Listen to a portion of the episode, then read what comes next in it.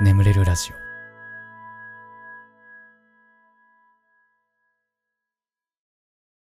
丸めてぽいのコーナー。ムカついた話、恥ずかしい話、忘れたくても忘れられない話など、すべて丸めてぽいしちゃいましょうというジョブスコーナーでございます。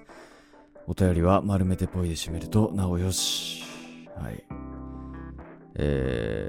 と昨日夜中まで飲んでおりまして、声がガサガサかつ元気がないですがね、やっていきましょうね。そんな時もありますよ。多めに見てやってください。いきまよー。奈良県のリッツさんです。私は今年の春に高校に入学したごく普通の女の子なのですが、入学して1週間でコロナに感染してしまい、学校に行けなくなってしまいました。しかも両親も感染してしまって、ただでさえ高校もすごく不安で仕方なかったのに、コロナに感染してしまったせいでいいスタートダッシュを切れなかったんです。母はすぐにホテル療養をすると決めてしまったので、家にいるのは私と父と兄。私の家の男は家事なんて全くできないですから、私がしんどい中お粥を作ったりだとか家のこといろいろしたんです。それだけでストレスだったのに、なんということでしょう。毎日私の携帯に担任から電話がかかってくるじゃないですか。担任なりに心配してくれてはったんでしょうけれど、私コロナで喉焼けるように痛いのに電話を毎日かけてくるのやめてくださいよ。なんで携帯にかけてくるんですか。しかも人がのんきに YouTube 見てるときになんですか。やめてください。コロナの中くらい寝かせてくださいよ。すっごく腹が立ったので丸めてぽいします。はい、すごいね、びっくりマークがいっぱいついてたので、それを再現しながらね読ませていただきましたけど、なるほどですね。いや、なんかまたコロナ流行ってるらしいね。なんかね、ウィズコロナ時代なんですね。もう我々はコロナと共に生きていくしかないんですね。いや、僕も一回かかりましたけど、本当に喉がやばい。喉取れたんかなと思うぐらいの痛み。いやね、風邪で喉痛くなるってさ、まああるじゃない、人間生きてたら。もう今まで感じたことのないレベルの痛みでした。本当に。いや、しんどかったあれ、本当になんか言葉を喋るのですら結構しんどくて、そんな中毎日電話かかってくるの嫌だね。もうなんかメールとかにしてって思うね、俺は。僕が過去にコロナにかかって振り絞って声を出してる回がね、一回だけあるんですよ。今週はちょっと喉が痛すぎて、コーナーまとめをお送りします。はい、すいませんみたいなあるんで、ぜひ聞いたことない方は聞いてみてください。もう本当にそんぐらいやばかったんで、皆さんも気をつけてくださいね。コロナ、やだな。なんで夏に流行るんだろうね。一番マスクしたくない時期にね、本当にしんどいですけど。はい、次行きましょうか。茨城まきこさん。ガスケツさん、こんばんは。愚痴を吐かせてください。私は20代社会人です。割り勘のお金を払わない女友達にムカついています。会計の時にやばお金ないとか、後で払うねとか言って結局払ってくれません。その友達とは付き合いが長かったし、まあどっかで払ってくれるだろうと楽観的に考えていました。しかしここ数回同じことが続き、さすがにイライラしてきたので、私は彼女にお金を清算したいと言ったんです。そしたら、実は脱サラして新しいことを始めたんだよね。パソコンやらソフトやら買ったから節約してるの、ごめんと言われてしまい、初めから払う気がなかったのかよってめちゃめちゃ腹が立ちました。なんでこんなのと付き合ってたんだろう。友達丸めてぽい、拳丸めて腹にパンチでお願いいたします。こんなやつはやだね。いや、めっちゃやだこれ。いやいや、払うねって言ったじゃんって話だしね。いや、お前のその状況知らんから、脱サラしたとか関係ねえから、とりあえず払えよっていう。そもそも払ってから脱サラしろてめえっていうね。うわ、やだなこいつ。僕だったらもう、あ、こいついいやって言って関係切っちゃいますね、割とね。うん、昔さ、友達がさ、どうしてもガールズバーに行きたいというわけですよ。なんか一緒に飲んでた友達が。で、なんかなんかスマホでいろいろ調べ始めて、俺はこの子に会いたいって。で、なんかそのガールズバーのその店員の女の子がなんか更新してる日記みたいな、なんかその店のその女の子のスケジュールとかが載っ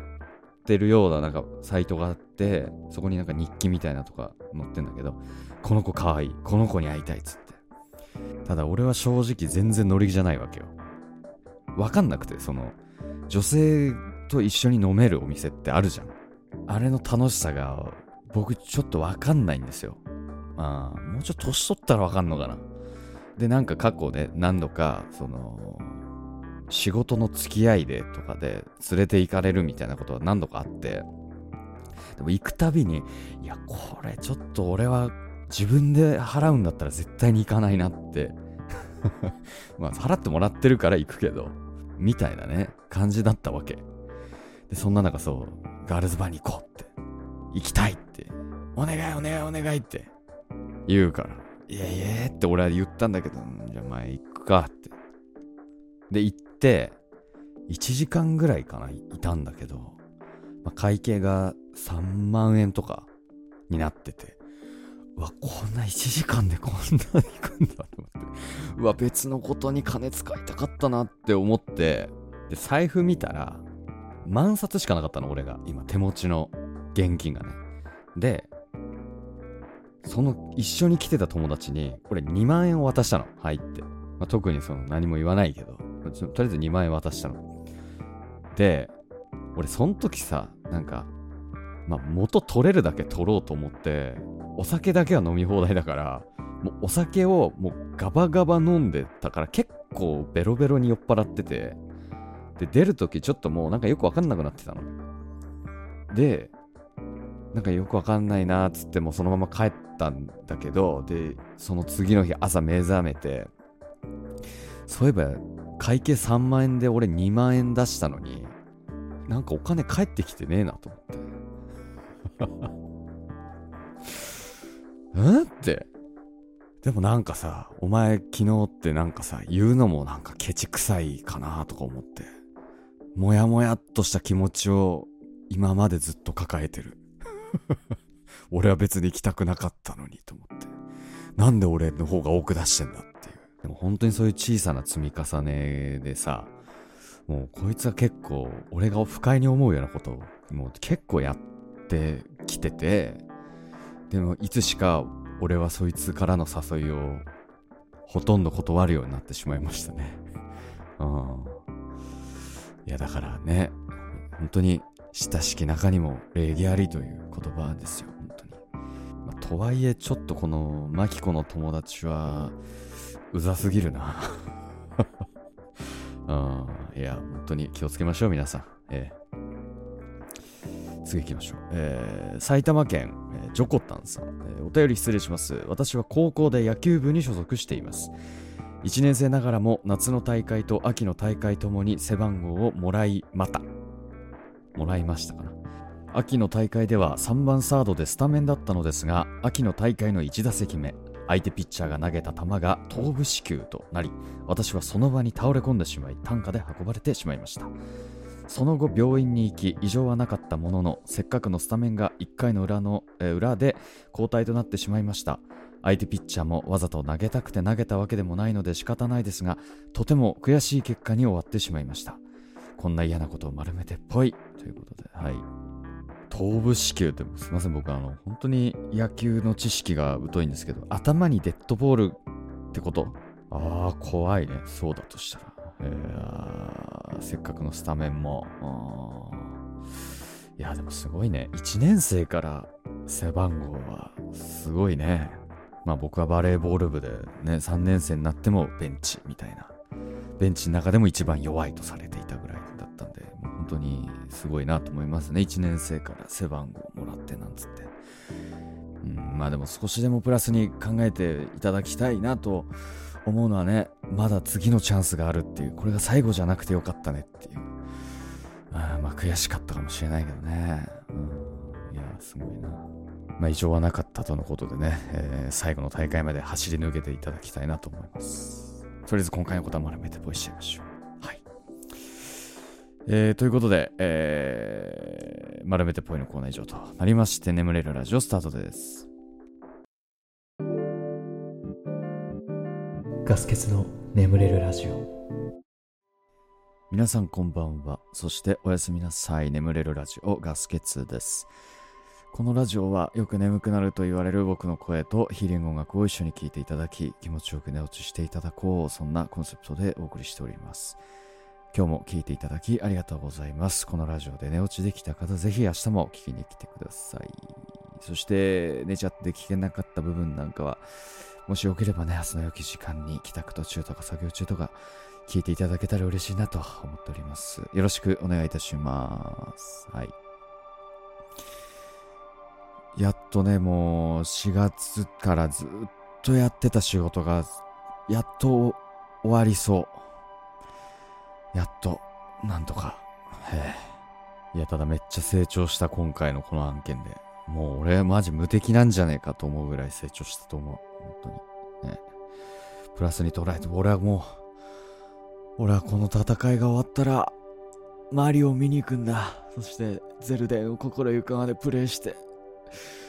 そしてサウナにいっぱい入って、もう一日中ダラダラするんだ。死亡フラグ立てちゃった、なんかま、頑張っていきましょう。さ、前回のコメント欄を読んでいこうかな。としみこさん、ガスケツさん、お言葉ありがとうございます。企業実習のことですが、私は障害を持っており、障害者雇用を募集している企業さんに、以前見学会に行き、実習の申し込みをしていました。6月1日に、実習が決まり、1日実習をさせていただき、企業さん、障害者支援団体の方と振り返りをして、今後どうしたいかを話し合う予定です。今日は5月30日です。朝起きられるか、無事に実施を終えられるか、不安や緊張で心が折れそうですが、ガスケツさんの言葉をいただき、やれるだけやってみようと思いました。私の障害の特性から忘れっぽいことがあり、お礼の気持ちをお伝えするのを忘れるかもしれないので、まだ早いですが改めてお礼を言わせてください。ガスケツさん、元気をいただきありがとうございます。はい、とのことです。先週企業実習に行くのが緊張しますみたいなコメントをね、読んだんですけど、企業実習っていうのはこういうことだったらしいですね。うまくいきました？リラックスできました？障害者雇用ってこういうフローを組むのか。なんか最初にちょっと実習というか、なんか使用期間みたいなのがあるってことなのかな。すいません、ちょっと存じなかったですけど、そうなんですね。いや、もう本当にうまくいってることをお祈りするばかりでございます。はい、すずさん、ガスケツさん、男子校だったからの口癖やめてみませんか？女子校育ちとかも、それはそれで驚愕とは違う、ある意味自由な世界の青春だったはずです。彼女や彼氏がいなかった言い訳にもできちゃう。私は驚愕ながら3つ科があり、2つの科は女子校ばりの別棟、私のいた科のみ男女混合だったせいで、少ない男子みんな彼女いました。山ほど可愛い子、校内シングルで、男子校は社会人彼氏作るしかなかったし、女子だけでわちゃわちゃも楽しかったです。いやー、一応驚愕だったので言い訳できません、わら。はい、やめます。いやでもね、ちょっとこれ僕も最近自覚があって、その恋愛系のお便りが来て、なんかこんなことしました、あんなことしましたってお便り来ると、いや俺男子校で彼女なんていなかったから羨ましいな、おい憧れるぜっていう話の構成にしがち、毎回そんなこ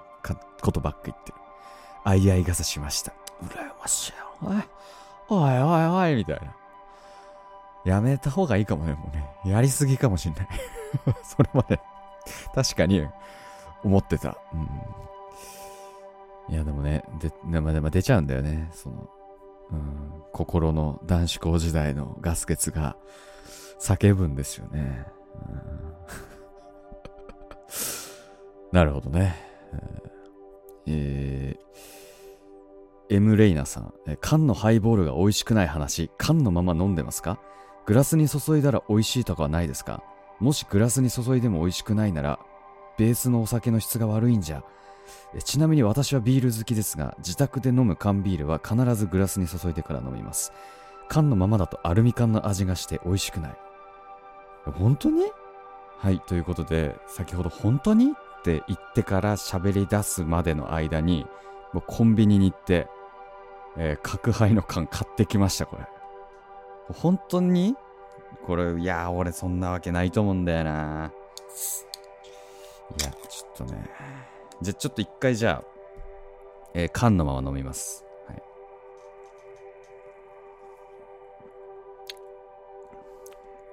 うん、まずい。まずい。いや、まずいは言い過ぎたけど、やっぱそんなに美味しくはない。はい、じゃあ次、グラスに注ぎます。はい、グラスに注ぎます。いや、気のせいじゃないの？本当に？はい、注ぎました。じゃあこれいただきます。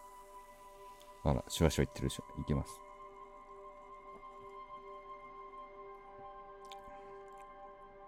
いや、やっぱり缶のは美味しくないです、これ。いや、これは多分違うわ。やっぱり、角ウイスキーをそのまま買ってきて炭酸水で割って飲むのと、缶のやつやっぱ味が全然違うわ。別物です、これ。まあでもなんかグラスに注いだ方がちょっと美味しく感じた気もするから、まあ缶のハイボールを飲むときは次からはグラスに注いで飲もうと思います。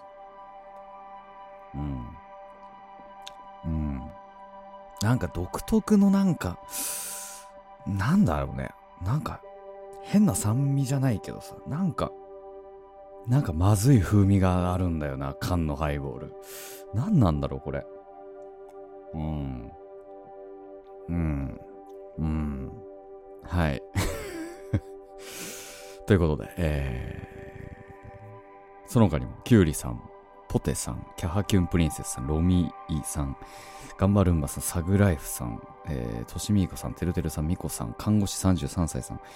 のりちゃんさん、かのこさん、すきますさん、こうだいさん、ひまわりさん、柴田さん、みどりかえるさん、あきこさん、ヒーローチャンネルさん、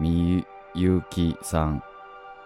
ミセスひすじさん、つかとさん、トングファンさん、りくみるさん、ゆらゆりふわりさん、えおあゆさん、まやすぎさきさん、はやとさん、としみこさんは言ったか、YT さん、ミニミニさん、アップロークリニキさん、アヒルさん、キュウリさん、エムレイナさん、ジャッキーさん、梅田さん、すずさん、鳥柄さん、コメントありがとうございました。番組ではあなたのお便りをお待ちしております。お便りは概要欄に貼ってあるお便りフォームから送ってください。募集しているコーナーに関しましてもその中に記載ありますので読んで送っていただければなと、思います。ね、あと YouTube のコメント欄は、ガス欠に伝えたいことだったり最近あったことなんかね、本当何でもいいので、書いていただければガス欠が適当に拾いますので、皆さんもあまり肩の力を抜いてね、適当に書いていただければと思います。よろしくお願いいたします。それではしばらくヒーリング音楽をお聴きください。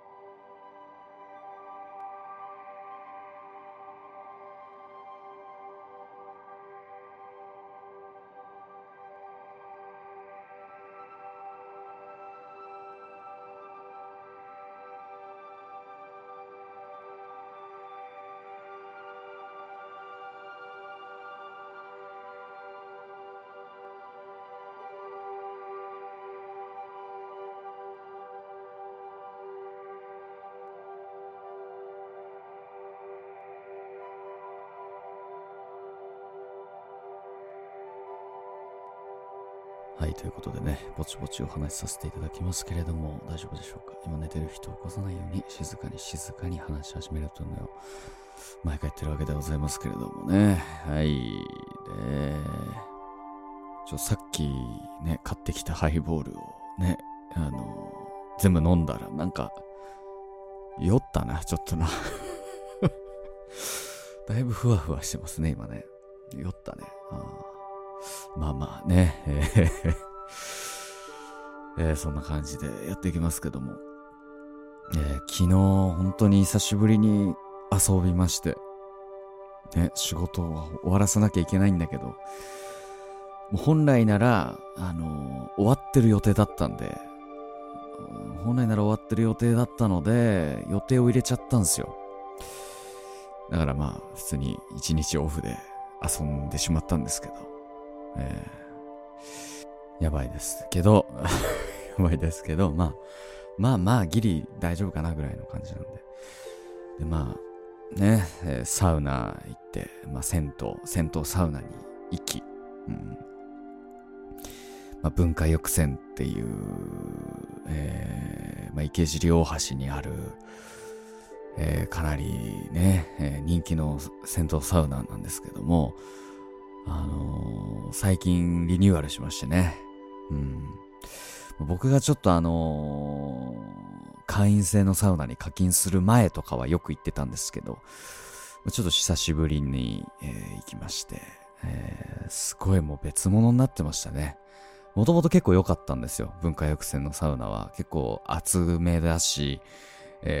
水風呂も結構ギンギンな感じではあったんですけど、リニューアルしてからというものですね、サウナは広くなり、今までほんと6人ぐらいしか座れなかったのが、倍ぐらいになったのかな、倍よりもっと大きいかなぐらいになり、整いスペースがですね新設されまして、今までの文化浴船はですね整いスペースというものがなくて、銭湯の中に、椅子が何個か置いてあるっていう、でその椅子の数も足りないから、みんななんかおのおのお風呂の縁に腰をかけたりとか、頭洗う時のプラスチック製の椅子に腰かけたりとか、それがなんと外気浴スペースもできてね、なんとオートロウリュウもですね20分に1回あるという、ロウリュウを知らない人に説明します。サウナストーンですね、サウナのストーブの周りに石が積まれていることがよくあるんですけども、そこに水をブシャーと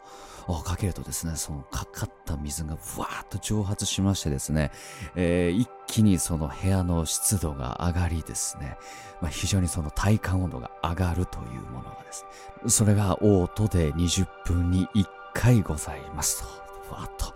暑い、とても暑い、すごくいいです。しかもですね、文化浴さんこれまでもですね水風呂がめちゃめちゃギンギンでよかったんです。最高なんですよね。これがですね、なぜ文化浴船の水風呂がギンギンなのかと言いますとですね、水を冷やすためにはチラーというものがありますね。水風呂はチラーという機械で、水を冷やしているから冷たいんですけれども、文化浴船はですねチラーを2つ使用しております。で、まず水風呂全体を冷やすためのチラー、そしてですね減ってしまった分の水を冷やすためのもう一つのチラがあるためですね、常時ギンギンに冷たい。そして文化浴船の水風呂はバイブラというものがついております。バイブラ、これは何かと言いますとですね、いわゆるジャグジーのような泡をブクブクと発生させるものね、これがバイブラでございます。このバイブラがですね、これがあるとですね体感温度が非常に下がる、ギンギンに冷たくなる。これなぜかと言いますとですね、水風呂に入るとですね大体体の周りに、いわゆる羽衣と呼ばれるですね暖かい膜のようなものが張るんですわ。これが張ることによってですね、体感の感じる温度は少し暖かく感じるんです。バイブラがないものはですね、ただですねこのバイブラがあることによってその膜が剥がされます。これが剥がされることによって体感温度非常に下がる、ギンギンに冷たく感じるわけです。この文化浴船というのはですね、今までは非常に水風呂に力が入っていてとても冷たくてよかったんです。それにプラスですね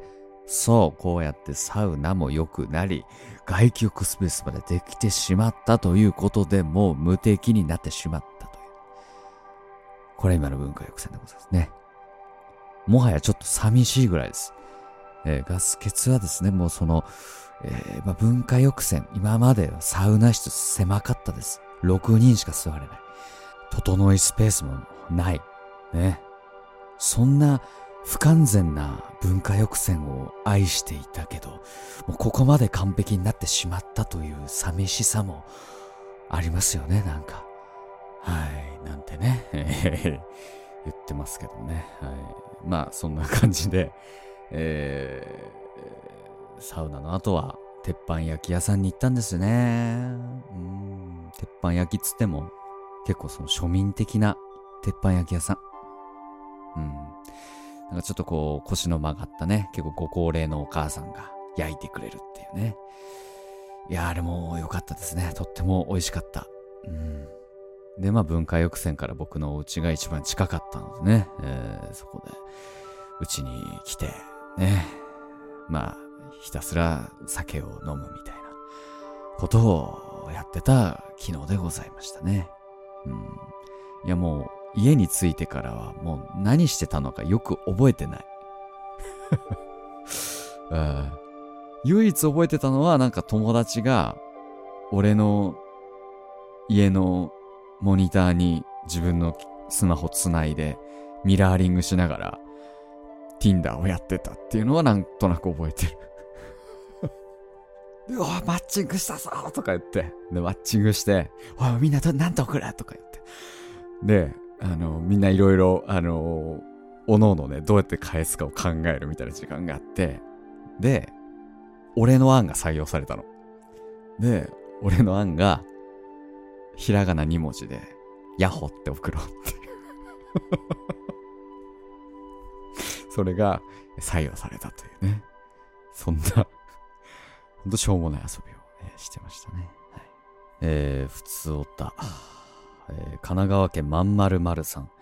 ガスケツさんこんばんは、初めてお便りを送ります。26歳社会人女です。結婚が考えられず、半年ほど前に3年半お付き合いした方とお別れしました。マチコンやアプリなども利用しましたが、その後特に彼氏も好きな人もできず、すぐに結婚したいとか寂しくて彼氏が欲しいというわけではないのですが、周りの結婚や出産があるせいか、このまま一生一人なのかなとなぜか焦ってしまいます。この年になり、好きな人もそう簡単にはできなくなってしまい、ただただ不安な日々です。ガスケツさんは結婚に焦ったり、同じ気持ちになったりしますか？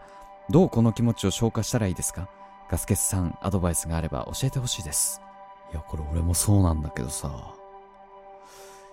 もうなんか好きな人とかってもうできる気がしなくて、なんか、好きになるってなんだろうみたいなさ。まあでもね、そんな学生時代みたいなさ、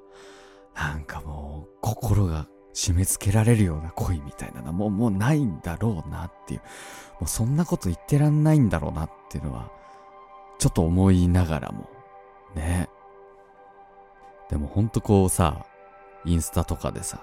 友達の結婚報告とか毎週のように流れてくるのを見て、やべえなって、俺こんなこと知る場合なのかなって思う時はあります。いや、ただね、なんか以前ね、マッチングアプリ専門家の伊藤咲さんっていう人がいるんだけど、その人のポッドキャストに出させてもらったことがあるので、その時に伊藤さんがおっしゃってたのは、まあ男は32歳が一番マッチング率が高いと、32歳が一番モテると言ってもいいと。で、なんでかっていうと、その経済力も持ち始めてるし、なんかすごくちょうどいい年齢なんだって。上からも下からもモテる、すごくちょうどいい。だから年あんまり取りすぎると誰からもモテなくなるんだけど、まあ、32ぐらいがなんか一番いい感じの年齢らしい、どうやら。まあだからそれ聞いて、まあいっか32ぐらいになったら焦り始めるかみたいな、ちょっと楽観的に捉えてる俺はまだ。でも確か女性だとほんと25、6じゃない一番って言ってたような気がするな。ちょっと調べるわ。調べました。どうやら26が一番マッチ率が高いらしいですね。だって。だから、まんまるまる今一番モテる年齢っていうことですね、多分ね。まあ無理して恋愛するのも変だなぁとは思いながらもね、考えますよね。やっぱね。うん。まあだから僕は、まあ楽観視っていう。僕は楽観視するっていう対処法をしてるけど。うん、もうだってアプリもやらなければ、ね、合コンに誘われても行かないみたいなレベルだからね、もはやね。まあいずれなんとかなるっしょ、みたいな感じで頑張ります。はい、まんまるまるはね、ほんと今一番モテる年齢だろうから、頑張っていただきたいけどね。どうこの気持ちを消化したらいいですかに関しては、まあ、僕は、まあ、結婚したからといって幸せになるわけでもないし、まあ別にいい人がいたら結婚したいけど、まあね、そんな焦ることもないだろうって考えてる、俺は常に。